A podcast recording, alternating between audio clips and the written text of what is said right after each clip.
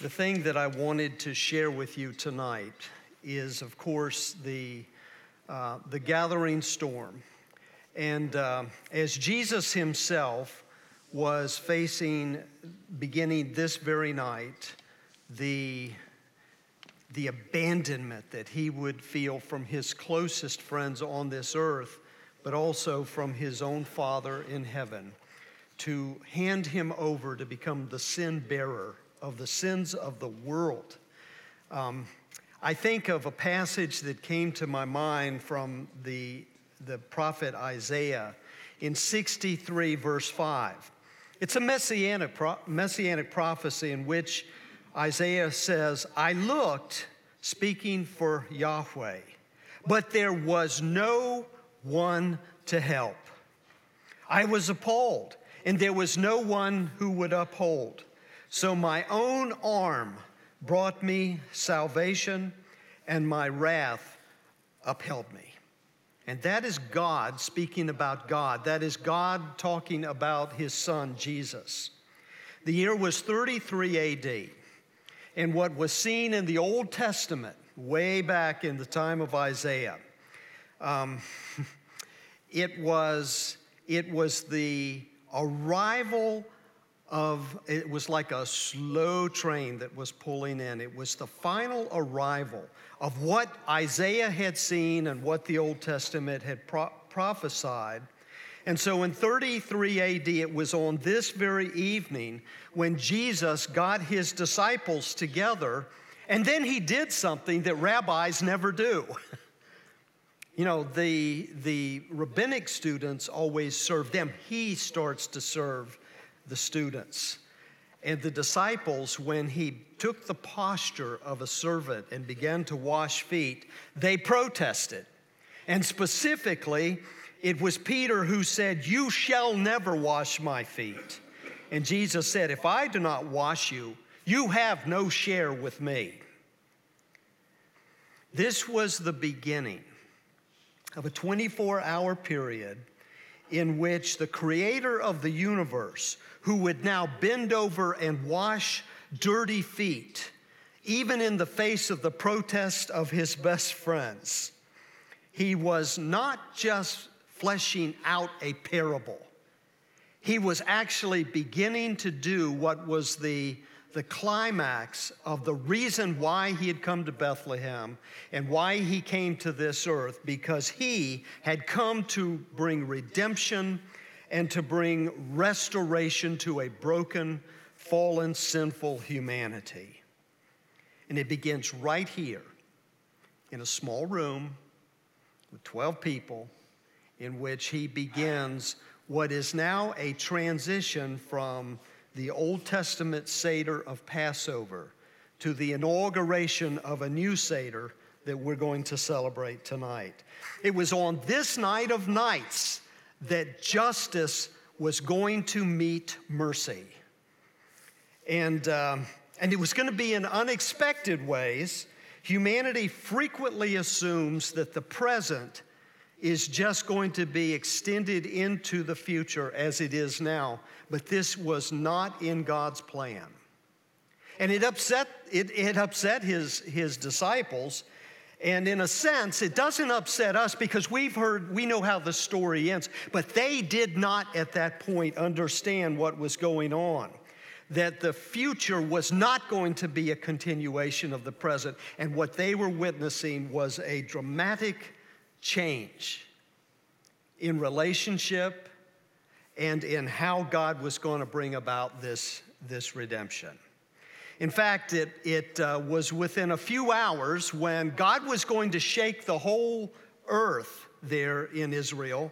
And, he, and it was a centurion who all of a sudden realized as he was at the foot of this, this man that was a criminal in his eyes when the ground began to shake and the tombs began to open and dead people began to come out of those tombs in the beltway of, of tombs all around Jerusalem, when he realized he was on the wrong side, he, it, the scripture says the centurion saw the earthquake and what took place, and he was filled with awe, and he said, Truly, this was the Son of God.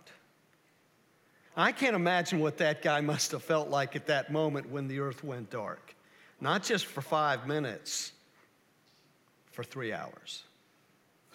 And, um, and so this, this storm that had been gathering dramatically was going to burst right over everybody's head.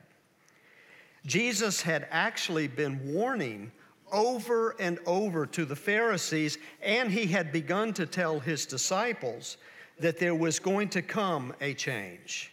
In fact, in Matthew chapter 15 or 16 verses 1 to 3 it says and the pharisees and the sadducees came to test jesus once again okay and he and he jesus answered them when it is evening you will you say it will be fair weather for the sky is red and in the morning it will be stormy today because the sky is is threatening you know how listen to his words, to interpret the sky, the weather, but you cannot interpret these signs of the time. In that moment, not since creation, had there been a series of events like the arrival in the arrival of Jesus, they were going to be within hours eyewitnesses of something that was going to change the course of all human history, not to mention all of eternity. Those events would bring about eternal change. And so, if we talk about a coming storm, now the storm that is drawing near, the storm clouds have gathered and it's becoming more intense. In Mark chapter 14, Mark writes in his, in his gospel about a growing conspiracy. That conspiracy, it was now two days before Passover, and it was the feast of the unleavened bread. And the chief priests and the scribes were seeking in how they could arrest him by stealth and kill him. And the stealth was the conspiracy, but they knew it was wrong, so they were doing it secretly because they didn't want a mob riot. And so we have the increase of the drama now that is leading up to this moment in which Jesus has gathered with his disciples to celebrate a new Passover. They had taunted him, they, have, they had accused him, they had maligned him, they had, they had thrown a volley of, of questions against Jesus to try to trick him. In fact, at one point in his answer, it says, No one was able to answer him a word, nor from that day did anyone dare to ask him any more questions. They were trying to spar intellectually and spiritually with the creator of the universe, the creator of the very minds that they had, that they were trying logically or irrationally to trip him up in order to accuse him. Can you imagine? Mere mortals playing with the creator of the mind, the one who, who invented logic, if you will. And so here it is. You can see the storm clouds gathering. And in Matthew 23, Jesus really lets it rip. there had been times in his strategy where as the, as the storm gathered, he would, he would avoid them. Sometimes he would go somewhere else. But the day had passed in which he was going to have that strategy of avoidance because his hour had now come. And so, what he does is he begins to speak just like the prophets of old. Do you ever notice when you read Amos or or, or you read Jeremiah, woe, woe, woe, Isaiah, he will talk about woe, which is a prophetic term of malediction. It is a warning, it's a severe warning. But Jesus now takes that prophetic woe and he begins to pronounce it in Matthew 23 on the heads of those who have conspired to kill him. And so he says, Woe to you, scribes, Pharisees, and hypocrites. Now, you methinks you don't call a crowd hypocrite unless you are prepared for a blowback from that crowd. And so he begins to say, you know, you build tombs, you honor them and decorate them, and then you say to yourself, well, if we had lived in that day, the tombs of the prophets, we would have never stoned them to death. And listen to what Jesus says. Thus you witness against yourselves that you are sons of those who murdered the prophets. Wow. And as if that isn't enough, just so there's no ambiguity in his accusation of the prophetic woes, listen to what he then says. Now, understand, this is the top leadership of Israel. Now you see the storm is here. And, and he says to them, You serpents, you brood of vipers. How are you to escape being sentenced to hell? And every Jew knew that hell was a place first created for the devil and his angels, if I, and I'm quoting Jesus. And now he's saying, You're going to the same place. To call them serpents, the top leadership of the, of the nation, can you imagine that? Imagine the hostility now that had increased between Jesus and this group who has conspired secretly to get him killed. He's warning them. It actually was an act of grace on his part to warn them if they remained on that impenitent path. That is exactly where their feet would land them. And what he was saying to them is I'm the only one in Israel worth, I'm the only one in history worth following. And I'm the only one who will rule forever when you guys are gone.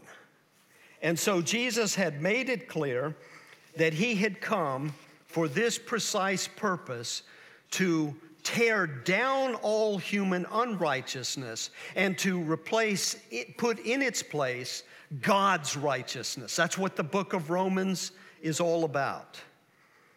You know, the question, are you, am I saved? Have you ever asked yourself that many times? Certainly you did when you first turned to Jesus.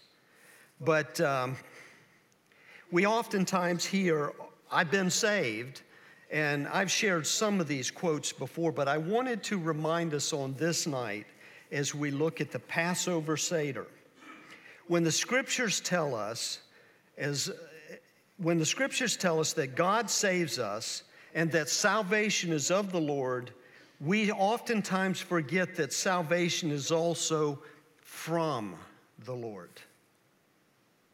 What we need to be, what do we need to be saved from? Kidney stones, wars, hurricanes, military defeats, no, what every human being needs is to be saved from God. to be saved from God can only happen if it is God who saves us from himself. And what that means is he's not the party who's in the wrong, we are. And if we deserve his justice on our heads, then as we saw in Isaiah, what Isaiah penned in his scroll, that I just read at the beginning, that that statement meant God looked around, he looked at the whole nation, he looked all over the earth, and he didn't find anybody. And so he's basically saying, I will do the job myself. And in steps the Messiah. wow. As Sproul in this quote I'm giving you says, Woe unto those who have no Savior on the day of wrath. When we put our faith in Jesus, God cloaks us, and this is what Jim talked about this past Sunday. God cloaks us in, in His, um, God, God cloaks us in His garments of righteousness. And it's that garment that He cloaks us in, which is the righteousness of Jesus, that must and will for sure save us. The main objection of humanity today is that we, we as human beings protest the idea of hell or of the justice and the wrath of God. And in so doing, you look around and you see people don't give a rip about the wrath of God today. You know, the man on the street, the television, anywhere you look around the world, we don't care about the wrath of God. Why? Because we don't think we're all that bad, anyways. In fact, we're doing our best. And after all, God will grade on a curve when all is said and done. But as if that isn't enough, what we've really done is we've kind of adjusted and said, well, there really isn't a right and wrong. And right and wrong is only what you individually decide in your hearts. Well, then, in the day of, of Jesus, as the Pharisees were becoming angry and hostile against Jesus, it was the Pharisees who had done something similar to what we're doing in our culture, where we say there is no right or wrong. We've dumbed it down. They too had dumbed down the law of Moses. And so, in the law of God, they figured we can handle the righteousness thing. I've got it under control. In fact, control, they loved control. They had created a whole series of layers of rabbinic teachings and of practices that would give them that power of life and death over the people of Israel. And everything was going real good until the I am got into their orbit. And when he stepped into their orbit, they began to turn from a benign smile to a snarl. And the more they got to know about Jesus, it was Jesus who was disarming what they had done. Jesus had openly shown them that there is a standard that is unreachable. And that's why God said, I'm going to bare my arm, and with my own arm, I'm going to bring your salvation. You know, um, that was, this is how we think today. There is no standard. That's how they thought in that day. We can dumb down the, the rules, and I can keep that, and therefore God owes me. He's a debtor to me to give me the kingdom. And that's what Jesus was showing them. but, uh, but Jesus himself also says, There's coming a surprise when I come back. And that surprise is going to be that even the unbelieving world is going to scream for mercy when there will be no mercy to be found because it will be too late. It's called the second coming. And so Jesus, 62 years after he had been on this planet, revealed himself to John the Apostle, gives us the book of Revelation. Listen to two snapshots that Jesus gives of what's going to happen concerning his coming wrath. He says, Then the kings of the earth, and the great ones and the generals, the rich, the powerful, everyone. You notice that word, it sticks in the craw, everyone. Everyone, slave and free, even the poor. He says, everyone, no one gets a pass, is what he's saying. He says they will hide themselves in caves and among the rocks and the, of the mountains, and they will call to the mountains and rocks, Fall on us and hide us from the face of him who is seated on the throne, that's God the Father, and from the wrath of the Lamb. Do you know who that is? Say it a little louder. It's Jesus. And he's the one who is the Savior that was saying to his generation and is saying to our generation as well, because this looks to the future. He's saying, There is only one thing you must do you must flee to He who alone is Savior and Lord. In fact, he later says in, in Revelation 19, towards the end of the book, from his mouth comes a sharp sword with which he will strike down the nations, and he will rule them with a rod of iron. He will tread the winepress of the fury of the wrath of God Almighty. On his robe and on his thigh is the name written King of Kings and Lord of Lords. Amen? Aren't you glad to know, with all the stuff that's going on in this world, that there's going to come a time when God is going to correct every wrong and He's going to bring redemption to all those who have fled to His Son, the Lord Jesus Christ. Amen? And so we think tonight, we've all seen on the television the Ukrainian war. And as we look at that, how brutal it is, and all the rapes and the murders and the attacks and, and all that continues, and they're even upping it more tonight. Listen, those people, imagine if you were in a bombed out building hiding from the rockets. You know what is on your mind? Justice and protection. But the worst armies in the world and all that they can hurl at the innocent unjustly, all they can hurl is nothing but a pop gun affair compared to what Jesus, as the King of Kings and Lord of Lords, has described to us.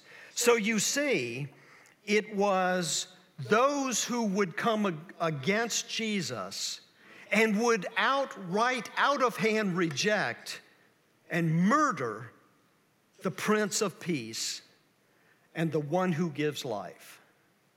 And that's what they did. So the storm clouds that had been building all the way through had now broken, and it was easy to see that it was a, it was a violent downpour of wrath. But here's the shocker it's not the Sadducees or the Pharisees or the Roman leaders. It's not those who got the wrath. Do you know who got the wrath? Anybody know who got the wrath? Can you believe it? The only person who was innocent who was standing on the ground there in Jerusalem is the one who gets the wrath.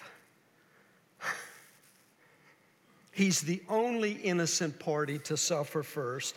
And so the Passover, which had been a big deal in the Old Testament, in which God brought an entire world class empire to its knees and broke it economically and spiritually, if you will.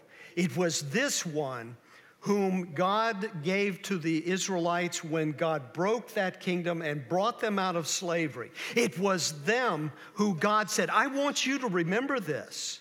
I want you to remember this so well that when you, generations to come, you teach this to your children, you recite it, you have a meal.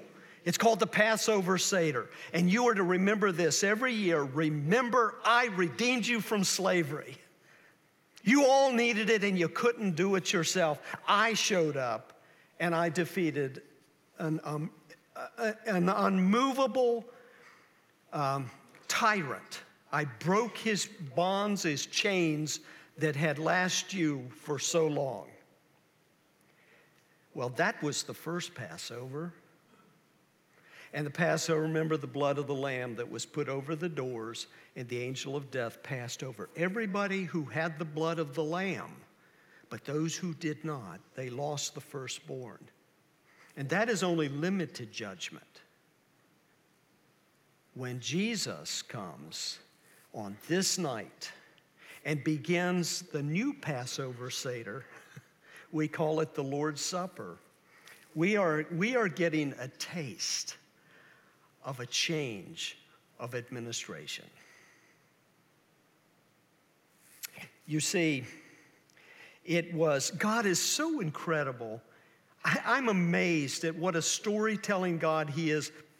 He is so incredible in His precise timing that of all the years Jesus had lived, we think He died when He was around 33 or so. When this evening happened, Mark 14 says it was on the first day of unleavened bread when they sacrificed the Passover lamb. The, the disciples said to him, Where will you have us go to prepare for you to eat the Passover? You see, they were once again thinking of the old redemption. And what Jesus is uh, doing is he is meeting with them to celebrate that last Passover, but for those who were in Christ, that Passover has passed over. And what we have now is the final Passover meal, but this meal requires, according to Jesus, a betrayal. And so Jesus, Mark records in Mark 14, 18, he says, And as they were reclining at the table eating, Jesus said, Truly I say to you, one of you will betray me. And that betrayal was to hand Jesus over, premeditated, to his enemies.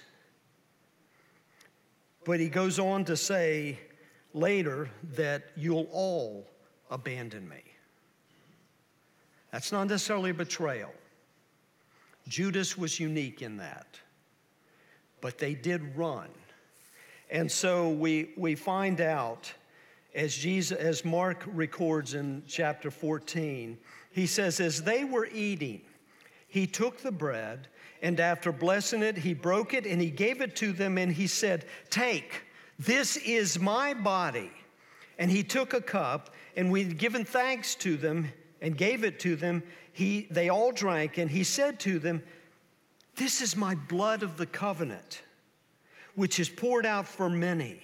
For truly I say to you, I will not drink again the fruit of the vine until that day when I drink it new in the kingdom of God. Do you realize Jesus has been on a fast for 2,000 plus years?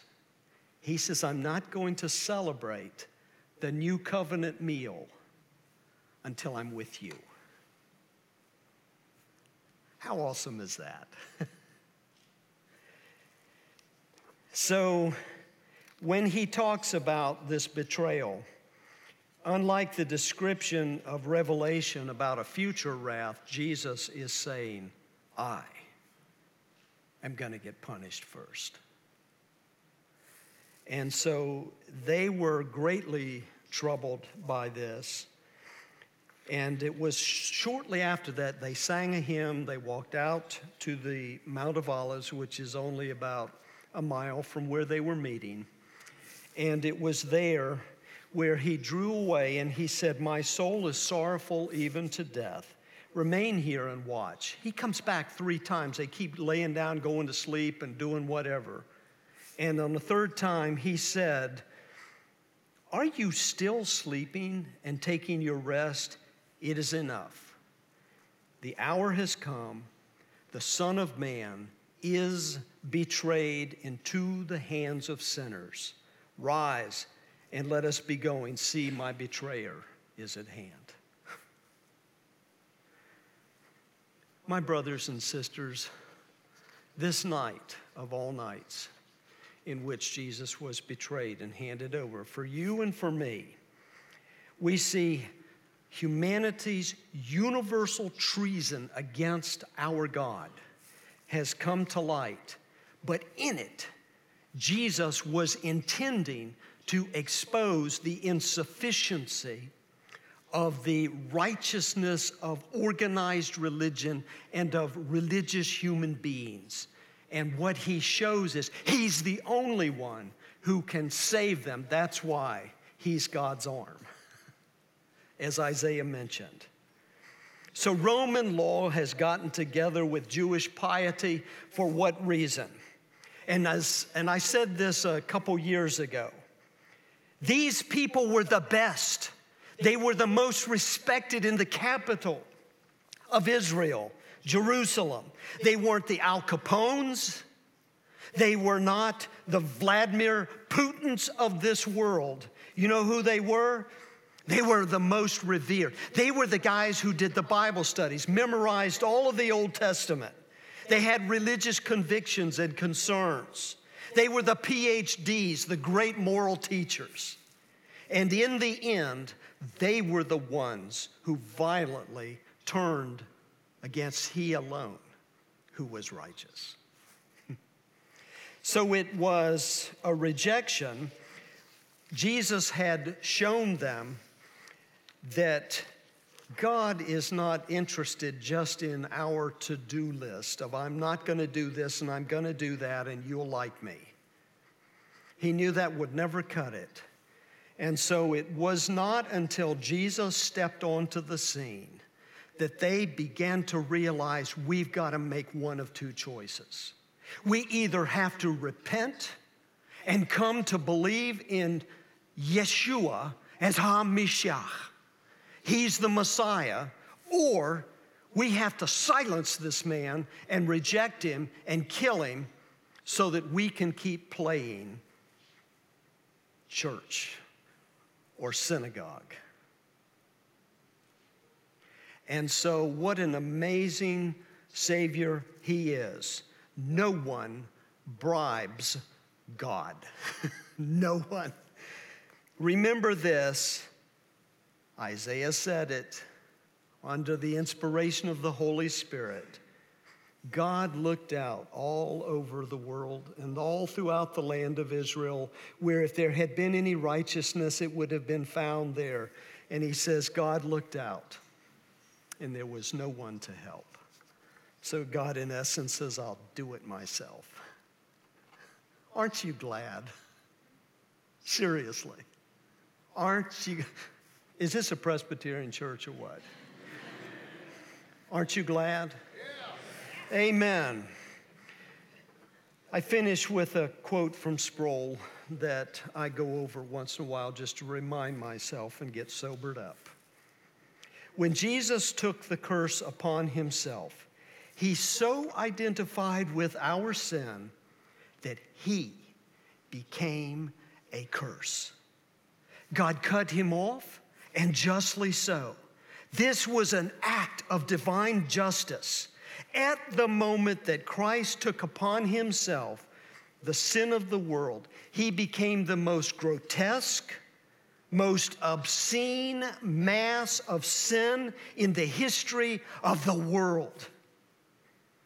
God is too holy to even look at iniquity. And when Christ was hanging on the cross, the Father, as it were, turned his back on Christ.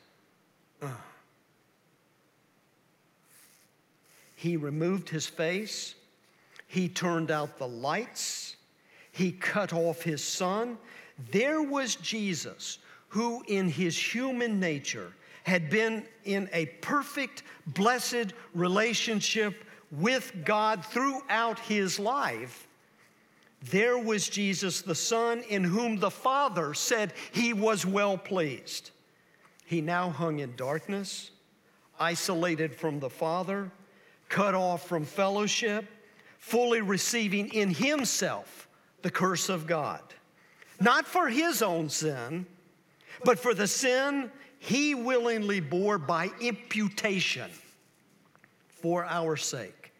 Imputation means he takes and puts to your account what properly belonged to him. So, as we enter into a time of communion, I just want to encourage you. Think about these things and, and sort through this week as Jim had challenged us last Sunday. Let's pause now and let's not be quick to run to Easter. Let's pause now as we pass through the arrest, as we pass through the Maundy Thursday, the mandatum, the, the command to love one another, to wash one another's feet, to assume the role of a servant. But first, we can only be holy if we are washed by Him first.